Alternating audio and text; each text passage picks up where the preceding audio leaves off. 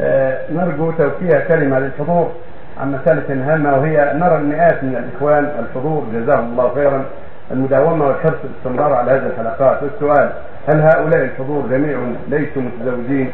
أم ليس عندهم في البيوت النساء من أخوات وبنات وعمات إلى آخره؟ لأننا نرى سماحة يا سماحة الشيخ عدم كثرة النساء في الحضور لهذه الحلقات المفيدة والتقصير من إخواننا المسلمين فنرجو من سماعتكم توجيه كلمة بخصوص هذا الموضوع حتى يعم الخير والفائدة للنساء لأن النساء هم أجهل بني آدم في أمور دينهم وعدم تركهن يدمر أو بدون التعلم آه، فيه خطر لا شك أن سماع النساء وجميع الناس للمحاضرات العلمية والندوات العلمية فيه خير كبير وفيه فوائد. النبي عليه الصلاة والسلام قال إذا مررتم بالأرض فارسلوا قال وما رياض الجنة قال حين قدتك قال عليه الصلاة والسلام من يرد الله بالخير وفقه في الدين.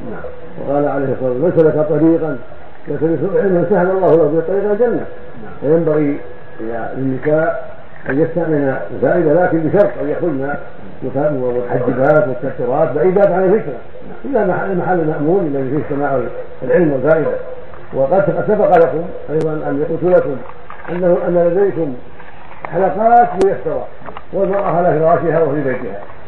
هذه الحلقات في إذاعة القرآن في نور على الدرب وفي دروسكم في في إذاعة القرآن فأنا أوصي الرجال والنساء يسمعوها. يسمعوا هذه الحلقات التي في إذاعة القرآن خاصة. حلقات علمية ونور على الدرب يسمعونها المغرب والساعة التاسعة والنصف ليلا من إذاعة القرآن كل ليلة. فيه سؤالات عما يهم النساء والرجال من الاحكام وما يجب وما يمنع. هذا علم حاضر عند الإنسان في بيته. تسمعه زوجته وأمه وأخته وبنته بدل ما تجلس عند التلفاز أو تجلس عند سماع الاغاني والملاهي بدل هذا كله في إمكانهن أن يسمعن النور على الدور نصف ساعة.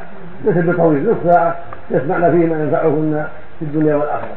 فأنا أوصي بهذا الامر بهذا الأمر وأرجو من الحاضرين أن يبلغوا من لديهم من النساء وغير من لديهم حتى يسمع الجميع. الرجال والنساء لأن الحلقات المساجد ما كلها تستطيع أن تحضر.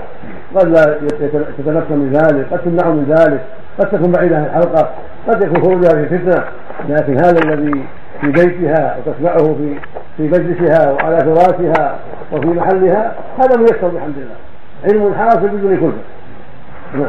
ولعله يغني عن حضور المسجد يعني. نعم ممكن ممكن يستغنوا